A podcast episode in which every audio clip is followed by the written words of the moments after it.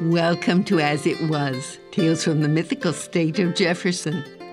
For nearly fifty years, Nick Turner faithfully delivered the mail in Northern California and Southern Oregon. On his first job in nineteen twenty-four, Turner's Garfield truck carried mail, freight, and passengers between Grants Pass, Crescent City, and Gold Beach.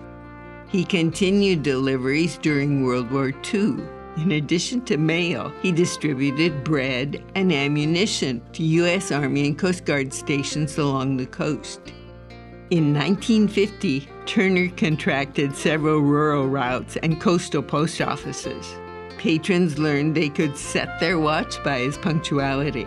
If he fell behind schedule, they knew he'd run into especially bad weather or road conditions.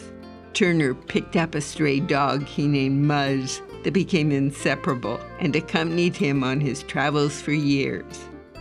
During one violent storm, Turner arrived at an impassable washout north of Brookings.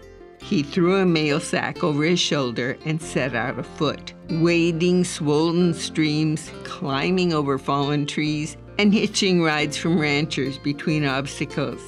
He counted twenty-one places where the road was impassable, but he delivered the mail to Gold Beach.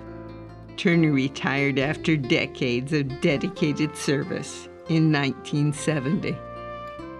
Today's episode of As It Was was written by Laurel Gerkman, edited by Kernan Turner, and produced by Raymond Scully. I'm Shirley Patton. As It Was is a co-production of J P R and the Southern Oregon Historical Society. To share stories or to learn more about the series, visit as it was dot org.